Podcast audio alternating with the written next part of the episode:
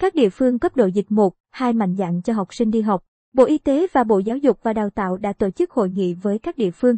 Tinh thần là các địa phương không vì lo lắng quá mà hạn chế việc cho học sinh trở lại trường, nhất là các lớp đầu cấp như lớp 1.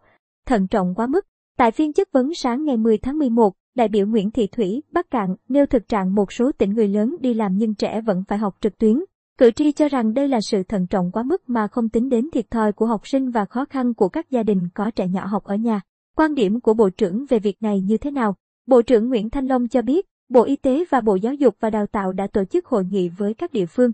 Tinh thần là các địa phương không vì lo lắng quá mà hạn chế việc học sinh đi học trực tiếp, nhất là các lớp đầu cấp như lớp 1, bậc tiểu học. Bộ Y tế cũng đã hướng dẫn các địa phương có biện pháp phòng chống dịch khi mở cửa trường học trở lại để vừa học nhưng cũng đảm bảo an toàn. Theo Bộ trưởng Bộ Y tế, các địa phương không nên chờ vaccine mới mở cửa trường học. Chúng tôi khuyến cáo các địa phương mạnh dạn cho các cháu đi học, nhất là địa phương ở cấp độ dịch 1, 2. Bao nhiêu ngày phải xét nghiệm lại?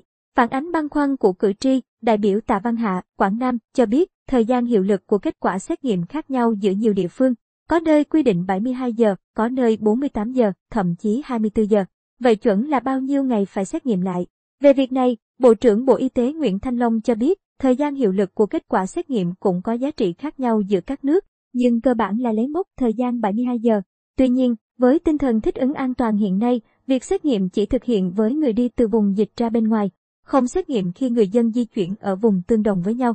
Đơn cử như việc đi lại giữa 19 tỉnh, thành phố phía Nam không phải xét nghiệm, việc xét nghiệm chỉ thực hiện khi đi ra khỏi khu vực. Chúng ta chỉ xét nghiệm với người dân đi từ vùng dịch trở về, và đó là trách nhiệm của cơ quan y tế. Người dân không phải tự đi xét nghiệm, Bộ trưởng Bộ Y tế nêu.